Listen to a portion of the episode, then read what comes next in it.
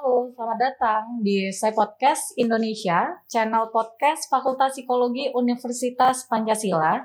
Jadi untuk episode kali ini ditemani dengan saya, Aika Septila, dosen Universitas Pancasila. Uh, saya biasa dipanggil dengan Tila dan di sini ada bintang tamu kita, Mbak Eva. Mbak Eva boleh cerita sedikit mengenai kegiatannya sehari-hari? Iya Mbak Tila, terima kasih ya karena saya udah diundang untuk menjadi narasumber di acara ini. Sangat senang ya uh, untuk hadir di sini dan juga uh, apa namanya untuk yang mendengarkan hmm. pada hari ini. Nah, saya memperkenalkan diri saya, saya Evanita yang biasa dipanggil Mbak Eva dan nggak terasa udah lama ya nggak jadi UP ya di Pancasila dan rasanya kerasan banget nggak jadi Pancasila enak banget mahasiswanya juga asik banget gitu ya. Jadi nggak uh, terasa waktu semakin lama berlalu dan uh, mata kuliah yang saya ampuh sejak awal mengajar itu ada psikologi kepribadian. Hmm ya psikologi klinis, ya abnormal. Jadi di bidang-bidang itu Mbak Tira. Udah berapa tahun nih Mbak ngajar di Fakultas Psikologi Pancasila? sekitar 14 tahun ya Mbak Tila. Udah ya. lama ya. Jadi apa perkembangan fakultas kita kan sangat pesat hmm, ya. Iya. Jadi kita lihat semakin maju dan sekarang akreditasinya bisa hmm, kita okay. bersyukur sekali. Okay. Jadi Mbak Eva di sini mau menemani saya dalam rangka ulang tahun Fakultas Psikologi ke-15 ya Mbak. Iya, betul. Jadi uh, judulnya itu dengan menjadi resilient dengan mengembangkan learning agility di era VUCA. Kita bisa langsung tanya jawab ya Mbak Eva ya? Iya, silakan Mbak Tila. Oke. Okay. Uh, eh, pertama-tama bisa dijelaskan dulu apa yang dimaksud dengan VUCA? Iya Mbak Tila. Jadi sebenarnya kan kita sekarang hidup di era yang sangat menarik ya, banyak perkembangan-perkembangan yang besar ya, sehingga orang menciptakan suatu uh, istilah yang namanya VUCA ya, VUCA. Nah ini akronim dari uh, volatility, uncertainty, complexity, dan ambiguity ya. Jadi ada ada tiga orang pakar yang mengatakan bahwa era sekarang ini sangat berbeda dengan era sebelumnya ya. Uh, dan ini kita bisa tahu bahwa volatility itu artinya mudah berubah ya. Kalau yang uh, uncertainty atau uh, U dalam VUCA itu berarti tidak pasti ya. Sedangkan kalau complexity itu ada keadaan sekarang sangat kompleks. Jadi uh, ditandai dengan apa namanya perkembangan teknologi yang hmm. sangat pesat gitu ya. Nah, kemudian juga uh, apa namanya? kemajuan-kemajuan lagi di bidang uh, teknologi yang uh, tidak sama dengan sebelumnya ya. Nah, kemudian uh, complexity itu juga berarti rumit ya. Jadi hidup ini nggak sederhana seperti dulu ya. Hmm. Kalau dulu tuh sepertinya uh, apa namanya tenang. Nah sekarang banyak disruption ya atau disrupsi atau interupsi-interupsi uh, yang ada hubungannya juga dengan uh, teknologi zaman sekarang. Nah sedangkan kalau ambiguity ya dalam buka hmm. itu berarti ini uh, sesuatu yang uh, ambigu jadi ada bermacam-macam pengertian atau makna yang bisa timbul atau diinterpretasi dalam situasi seperti ini. Ya jadi uh, mungkin uh, era 4.0 itu bisa juga dikatakan sebagai huka itu ya jadi. Nah kondisi yang seperti ini uh, bisa menimbulkan masalah dalam adaptasi uh, bagi manusia ya. Karena kan manusia uh, dihadapkan pada perubahan yang cepat. Nah Kemudian uh, itu bisa menimbulkan tekanan-tekanan psikologis. Hmm. Nah, oleh karena itu kan orang perlu resilient. Artinya okay. dia uh, berhadapan dengan situasi yang mudah berubah itu, hmm. dia harus beradaptasi. Dan kemudian kalau mengalami masalah itu perlu bangkit. Nah, sekarang masalahnya bagaimana caranya orang bisa bangkit? Oh, kalau dia mengalami masalah. Ya, jadi artinya orang bisa punya masalah, tapi yang paling penting adalah bukan masalah itu ada atau tidak, tapi apakah dia bisa bangkit atau tidak. Gitu. Kalau boleh saya simpulkan iya. bahwa berarti kan era Fuka itu era yang masanya berubah-ubah, hmm. terus banyak juga tekanan hmm. dan sebagainya, yeah, sehingga disebut sebagai era Fuka. Betul, Mbak. Nah, terus kan Mbak Eva tadi kaitkan juga sama resiliensi. Hmm. Nah, resiliensi itu sendiri apa ya, Mbak? Jadi uh, resiliensi itu sebenarnya suatu uh, istilah yang berkembang dalam uh, psikologi positif ya. Jadi kalau uh, dulu itu kan sebelum era psikologi positif ini banyak aspek psikologis itu yang dilihat dari aspek psikopatologisnya. Jadi yang paling penting adalah simptom atau gangguannya kan. Nah, tetapi sekarang uh, berkembang selain kita memahami defisit perilaku atau uh, apa gangguan pada berfungsinya manusia, hmm. kita juga per, uh, perlu melihat aspek positif yang perlu dikembangkan pada manusia itu seperti apa. Jadi berfungsi optimal. Jadi walaupun dalam keadaan yang uh, sengsara gitu ya, menderita, hmm orang bisa mengembangkan potensi-potensinya. Nah, jadi ada uh, pakar yang bernama Kanner and Davidson pada tahun 2003. Nah, mereka mengatakan bahwa ada suatu kualitas personal yang memampukan individu untuk bertumbuh meskipun dia mengalami kesengsaraan. Hmm. Nah, ini disebut sebagai resiliensi. Jadi, uh, Kanner and Davidson ini mengamati bahwa ada orang-orang yang mengalami situasi-situasi di mana dia mengalami penderitaan. Tapi kemudian setelah uh, peristiwa yang menyengsarakan itu ternyata dia masih bisa berkembang ya dengan sehat, berfungsi optimal. Hmm. Nah, ini berbeda dengan orang-orang yang uh, menderita dan kemudian terus terpuruk. Dia tidak bisa bangkit lagi. Nah, ini menarik. Jadi menurut Conrad Division pasti ada sesuatu karakteristik psikologis yang membedakan orang yang bisa bangkit lagi dan orang yang terus terpuruk. Hmm. Ya kan? Jadi ini penting sekali untuk dipelajari. Jadi uh, ada penelitian yang dilakukan oleh mereka pada pasien-pasien yang terganggu ya yang hmm. di rumah sakit jiwa.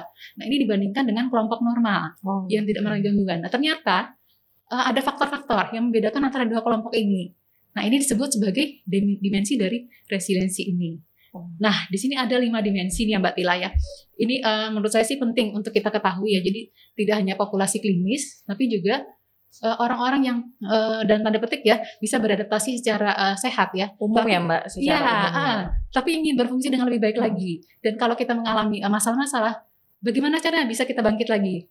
Ya jadi kan hmm. menurut uh, para pakar psikologi positif yang penting bukan ada tidaknya masalah ya. Oke. Okay. Iya, tapi kalau ada masalah, yang paling penting gimana kita kita bisa bangkit lagi. Cara cara oh, individu uh. ini mengatasi masalahnya dia berkembang atau hmm, enggak gitu. Iya. Jadi namanya hidup kan enggak enggak mungkin ya bebas dari masalah. Iya, betul. Tapi yang penting ketika orang mengalami masalah, dia bisa bangkit lagi. Nah, itu yang paling penting. Nah, eh, yang menarik sekali menurut Conrad Davidson jadi ada lima dimensi.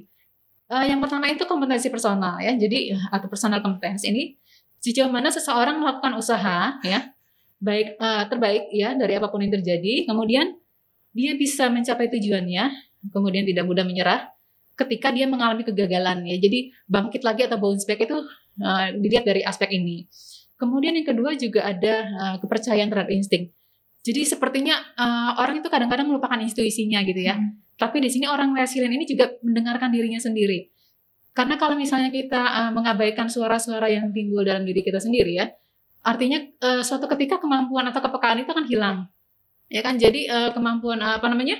kepercayaan terhadap insting ini juga perlu uh, di apa di dikembangkan. Kemudian uh, toleransi terhadap efek negatif ya.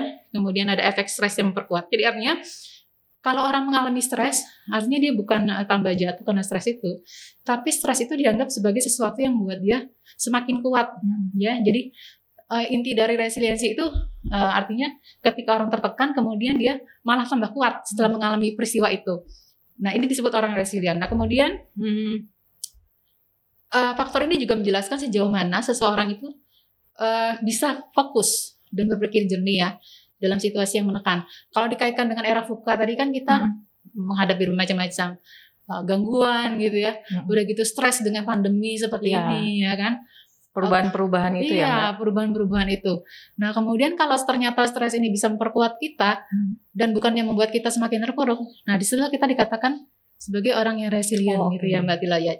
Nah, kemudian sejauh mana dia bisa mengatasi perasaan yang tidak menyenangkan hmm. gitu ya. Jadi bounce back-nya bisa dilihat di situ. Jadi setiap individu hmm. atau orang pada iya. umumnya kan sudah pasti punya resilient kan ya Mbak. Hmm, Cuman bedanya itu dilihat dari lima faktor ini. Iya, nah kemudian ada lagi yang ketiga nih Mbak. Jadi ada penerimaan positif terhadap perubahan oh. dan hubungan yang aman. Jadi sebenarnya bukan hanya faktor internal saja, hmm. tapi faktor eksternal yang relasi kita dengan orang lain itu juga bisa membuat kita resilient hmm. gitu ya.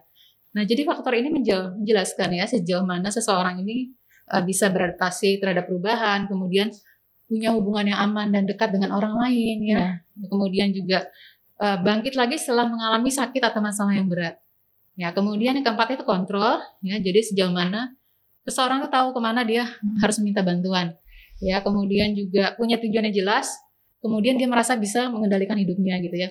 Nah, kemudian yang terakhir yang kelima ini faktor spiritual. Jadi menurut Conrad Davidson, uh, faktor spiritual ini bisa membuat orang ini lebih resilient ya. Jadi ini sejauh mana seorang itu merasa bahwa takdir atau Tuhan ini bisa menolong ya kemudian dia berpikir bahwa segala sesuatu itu terjadi untuk sebuah alasan tapi bedanya di sini uh, yang perlu kita cermati juga kalau orang pasrah itu kan artinya dia bilang emang udah dari sana begitu ya, iya. udah garisan nasib gitu iya. kan, iya, jadi udah nasib ya mau diapain lagi. Uh -uh. Tapi untuk orang resilient, oke okay, ada takdir, ya, tetapi uh, terhadap takdir itu dia harus melakukan sesuatu. Ada usaha juga ada berarti usaha yang juga. Ya. Jadi uh, di situ yang paling penting gitu Mbak Tila kira-kira. Oke. Okay. Uh, eh, mungkin untuk sesi selanjutnya uh, kita lanjut setelah pesan-pesan dari sponsor dulu. Halo, jumpa lagi dengan saya Tila di Sai Podcast Indonesia. Jadi ini kita masih melanjutkan uh, di episode menjadi resilient dengan mengembangkan learning agility di era VUCA. Jadi di sesi kedua ini kita akan membahas kelanjutan dari uh, pembahasan sebelumnya. Yang pertama kan kita sudah bahas mengenai VUCA, terus resilient itu apa. Nah sekarang saya mau tanya lagi dengan narasumber kita masih dengan Mbak Eva. Saya akan tanya mengenai uh, bagaimana sih kita sebagai individu bisa tetap menjadi resilient di era VUCA. Terus kemudian apa saja aspek psikologis yang perlu dikembangkan nih Mbak Eva? Iya. Boleh tolong dijelaskan? Iya Mbak Tila, jadi kita lanjutkan ya perbincangan kita yang uh, sebelumnya ya, ya tentang resilient dalam era VUCA ini ya. Jadi uh, memang dalam resiliensi itu kan ada dua faktor ya, faktor protektif dan faktor risiko. Hmm. Nah kalau faktor risiko itu terkait dengan gangguan-gangguan atau masalah-masalah psikologis seperti stres, depresi, kecemasan gitu ya. Nah tapi untuk uh, membuat orang resilient ya orang juga harus punya faktor uh, protektif ya. Dan itu faktor protektif itu bentuknya antara lain social support ya hmm. atau dukungan sosial, tapi juga uh, ada kemampuan lain yang bisa dikembangkan dikembangkan ya, misalnya learning agility ya. Nah, hmm. jadi ada uh, pakar yang bernama uh, Lombardo Echinger ya tahun 2000 uh, eh, tahun 2000 mereka mengembangkan suatu konsep yang disebut sebagai learning agility. Nah, menurut para pakar ini yang disebut dengan learning agility adalah kesediaan dan kemampuan ya untuk mempelajari kompetensi-kompetensi baru untuk dilakukan uh, pada kondisi pertama kalinya ya pada kondisi yang sulit atau kondisi yang berbeda. Nah ini kan cocok banget ya dengan era VUCA sekarang ya. ya. Jadi ada sesuatu yang baru yang harus terus dipelajari Betul. dan kalau orang nggak ikut uh, apa uh, menyikapi atau beradaptasi terhadap perubahan itu maka itu berpotensi untuk menimbulkan masalah-masalah kesehatan mental gitu ya jadi uh, learning agility ini sangat penting untuk membuat orang menjadi resilient dan hasil-hasil penelitian juga menunjukkan seperti itu ya jadi kalau orang bisa beradaptasi dengan perubahan yang uh, cepat sekarang ini dan mengembangkan learning agility ya hmm. maka dia akan bisa lebih resilient nah Uh, menurut uh, Lombardo dan uh, Echinger ini jadi ada empat aspek atau empat dimensi dari learning agility itu ya. Jadi ada people agility, result uh, result agility, kemudian mental agility dan juga ada change agility. Okay. Jadi uh, empat aspek itu akan membentuk satu kemampuan beradaptasi yang disebut sebagai learning agility ya. Jadi yang namanya learning itu bukan dalam arti belajar di sekolah ya, ya kan. Jadi kan terutama di era VUCA ini kan kita harus belajar seumur hidup yeah. istilahnya. Jadi belajar itu uh, di luar dinding kampus ya. Bagaimana dia mau Betul. mengembangkan dirinya hmm, ya, Mbak? Mengembangkan diri uh, jadi tidak cukup ya hanya pengetahuan kita dapatkan di uh, apa di institusi pendidikan. Hmm. Seseorang kan terus uh, harus mengembangkan dirinya sesuai dengan perubahan-perubahan yang ada di masyarakat ya. Jadi era VUCA ini memang sangat kompleks tadi kan ambiguity ya, ya, ya kemudian ada volatility ya, hmm. uncertainty ya. Nah, itu complexity. Nah, semua kalau kompleks itu kita hanya mengandalkan dengan apa yang ada di sekolah ya itu tuh tidak akan memadai untuk ya. ya akan mengembangkan dirinya akan uh, pengembangan potensinya akan terbatas gitu ya. Nah kemudian Lombard dan Echinger itu mengatakan ada empat aspek atau dimensi dalam learning agility itu. Okay. Yang pertama itu adalah uh, people agility. Jadi uh, terkait dengan seseorang itu bagaimana dia bisa memahami diri dengan baik. Jadi kita tidak hanya berusaha untuk memahami orang lain, tapi diri hmm. sendiri juga perlu dipahami karena mengenal diri sendiri kan susah ya. Iya. Ya kan kita bisa memberi nasihat tentang orang lain kamu harusnya begini loh. Kamu harus begitu. Saya tahu kelemahanmu apa ya. Tetapi kalau kita berusaha untuk melihat kelemahan kita sendiri itu susah hmm, gitu ya. ya betul, Mbak. Ya kan? Jadi pahamin diri dulu hmm. baru kita bisa pahamin orang lain gitu ya, Mbak. Hmm. Jadi kelemahan kita itu apa? Kadang kita ngelihat kelebihan kita hmm. aja gitu ya. Betul. Overestimate dengan kelebihan kita. Tapi kekurangan kita kita kadang nggak mau, dikritik itu nggak mau gitu ya. Nah ini salah satu faktor di agility juga. Jadi agility di sini kan awalnya kan berkembang dari bidang lain ya, bukan uh, hanya psikologi, tapi ketangkasan itu atau agility itu juga uh, ada aspek psikologisnya.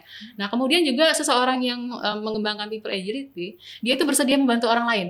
Mungkin zaman sekarang ini orang sangat individualistik kan ya. Hmm. Jadi orang-orang sangat mementingkan dengan keakuannya, ego yeah. pribadi berusaha untuk tampak menonjol dibandingkan orang lainnya dan kemudian nggak peduli dengan masalah orang apalagi mungkin di zaman pandemik seperti ini ya interaksinya virtual gitu ya dan kemudian masing-masing sibuk dengan urusannya sendiri Betul. nah jadi artinya di sini kita juga berusaha membantu orang lain meskipun kita mengalami masalah gitu ya nah kemudian juga terbuka terhadap perbedaan sudut pandang mungkin kita lihat sekarang situasi uh, sosial politik ini banyak yang apa yang kurang uh, kondusif ya karena masing-masing itu merasa punya pendapatnya sendiri. Nah di sini kalau kita mau uh, apa mengembangkan people agility ini mm -hmm. kita harus bersedia terbuka ya terhadap perbedaan sudut pandang itu.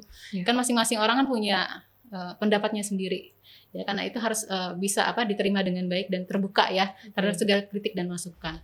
Berarti yang untuk people agility ini dia hmm. harus paham sama dirinya sendiri, hmm. terus dia juga harus paham lingkungannya seperti hmm. apa, dia iya. nggak yeah. bisa mentingin dirinya sendiri, dia hmm. juga harus bisa melihat kebutuhan orang lain seperti apa gitu ya Iya betul. Iya jadi karena orientasinya kepada manusia jadi hmm. people agility. Okay. Nah kemudian yang kedua itu result agility ini sejauh mana seseorang itu bisa memberikan hasil ya pada situasi yang sulit ya. Jadi meskipun situasi sulit dia akan berorientasi pada hasil. Ini harus ada hasilnya bisa harus bisa sesulit apa pun itu ya. Nah kemudian melakukan inovasi ini susah ya inovasi ini karena orang kan biasanya terpaku pada dogma-dogma tertentu ya uh, disuruh ini nunggu disuruh gitu loh iya, ya kan nunggu disuruh kenapa uh, nggak bisa menemukan inovasi terobosan terobosan baru ini karena orang ya iya, kurang. kurang inisiatif hmm. dan apa namanya kurang berani mungkin Betul. mengembangkan ide-ide gitu ya takut dikritik sama lingkungan gitu ya nah kemudian juga punya dorongan pribadi untuk mencapai hasil jadi uh,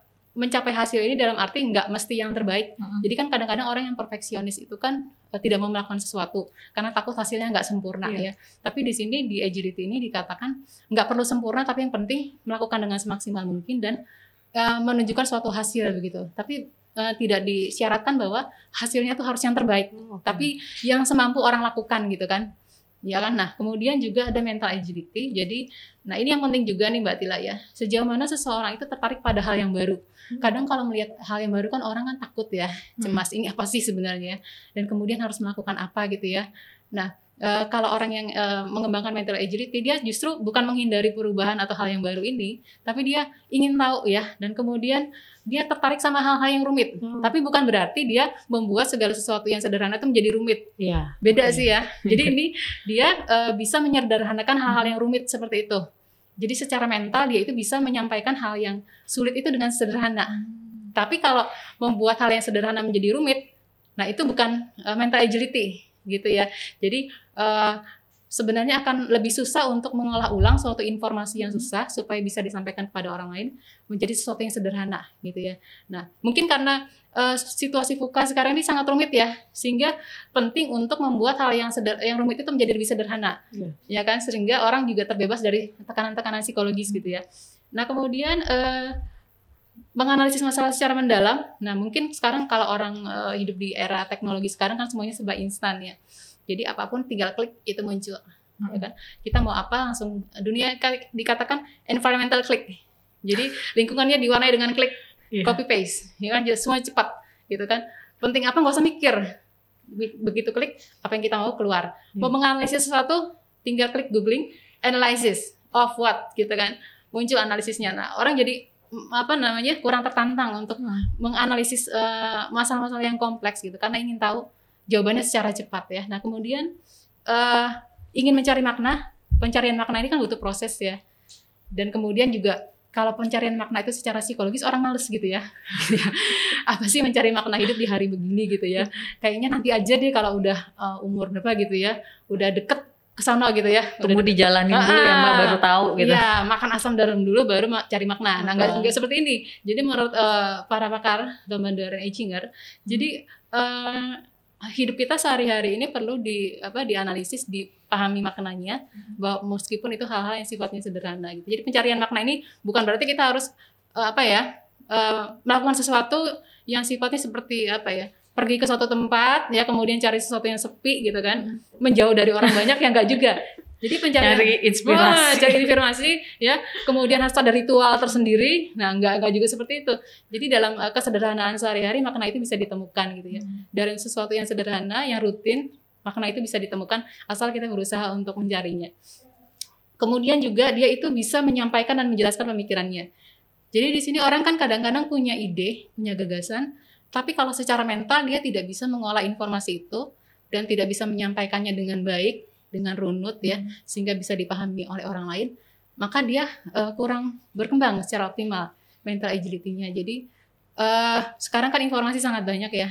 Nah masalahnya sekarang bagaimana kita merangkum informasi yang sangat banyak itu ya dan sangat mudah kita peroleh Betul. Iya kan dan uh, setiap hari aliran informasi itu Ada selalu aja, datang ya. ya. Seperti tamu tak diundang gitu kan. Ya kan? Jadi dia datang terus ya.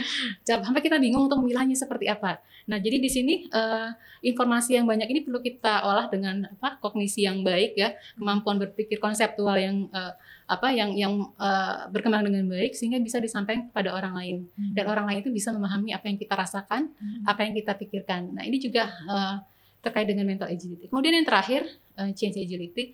Nah, ini yang uh, berhubungan juga dengan era VUCA ya. Jadi ini uh, menurut Lombardo dan Engineer ini sejauh mana seseorang itu senang untuk memperbaiki dan mengubah berbagai hal. Ini uh, seperti apa ya? Uh, tidak membiarkan sesuatu itu selalu seperti itu, seperti apa adanya. Hmm. Ya kan? Kadang-kadang orang mengatakan ya perubahan itu sesuatu hal yang mencemaskan. Iya. Ya, tapi sebetulnya menurut uh, Lombardo dan Eichinger ini sangat penting ya. Bukan berarti bahwa uh, sesuatu harus selalu berubah, tapi perubahan itu kan dilakukan untuk hal-hal yang penting kan. Apa namanya terkait dengan uh, kualitas hidup misalnya seperti itu. Kemudian punya rasa ingin tahu. Ya, kadang-kadang mungkin untuk budaya tertentu rasa ingin tahu itu dianggap sebagai sesuatu yang mengganggu kan ya. Ya kan kalau orang Kepo, Mbak. uh, kepo. Nah, tapi ini beda dia. Keponya uh, apa? Bermanfaat ya, Mbak. Kepo yang iseng Mm-mm. ya yang nggak berguna gitu ya dan kepo eh, yang apa yang agile agile ya Oke. kepo agile gitu ya jadi keponya agile itu terkait dengan apa usaha untuk mencari terobosan baru ya Oke. jadi artinya rasa ingin tahu mencari tahu maknanya Hmm. dan kemudian itu eh, apa namanya untuk melakukan terobosan-terobosan baru itu untuk mencari bagaimana hidup itu menjadi lebih baik lagi jadi sebenarnya bukan hanya sekedar menghasilkan sesuatu yang baru tapi bagaimana hidup eh, diri sendiri dan Ya. hidup sesama manusia itu menjadi lebih baik Nah, kemudian juga ada uh, minat yang tinggi untuk perbaikan pekerjaan atau kehidupan. Jadi kan change itu tidak hanya terkait dengan bekerja saja, tapi Mhm. bagaimana kehidupan kita itu menjadi lebih baik. Ya, Ya kemudian perubahannya berarti kan ke arah yang lebih baik, Iya. terus lebih positif buat si individunya itu sendiri ya Mbak Eva. Iya. Nah, kemudian juga punya minat yang tinggi untuk membangun keterampilan atau skill. Jadi kan uh, di era VUCA ini kan uh, segala sesuatunya selalu berubah dan kemudian ada misalnya di dalam pekerjaan ada hal-hal yang pekerjaan uh, atau hal-hal pekerjaan yang dulu ada dan sekarang nggak ada. Tapi juga ada pekerjaan-pekerjaan yang baru kan. Nah, ini sekarang bagaimana orang mendevelop skillnya sehingga dia bisa terlalu selalu ini apa mengikuti perkembangan ini. Jadi artinya di sini uh, change agility ini akan berbeda dengan empat uh, empat di tiga dimensi yang lainnya. Tapi keseluruhannya itu akan membuat orang dikatakan uh, sebagai pembelajar yang tangkas dan saya melihat di sini pembelajar itu ada pembelajar seumur hidup ya kan jadi Belajar terus ya Mbak. belajar terus dan bukan berarti kita sudah selesai sekolah dan kemudian selesailah usaha belajar kita di balik dinding sekolah Iya, ya atau iya, dinding betul. uh, kampus gitu ya jadi seperti itu kira-kira mbak Tira Oke. Jadi eh, hari ini kita udah bahas juga sesi kedua mengenai eh, resi menjadi resilient dengan mengembangkan learning agility di era VUCA. Jadi eh, tadi sudah dijelaskan juga bagaimana VUCA itu sendiri resilient, bagaimana eh, menjadi resilient di era VUCA dan terakhir Mbak Eva juga menjelaskan mengenai learning agility.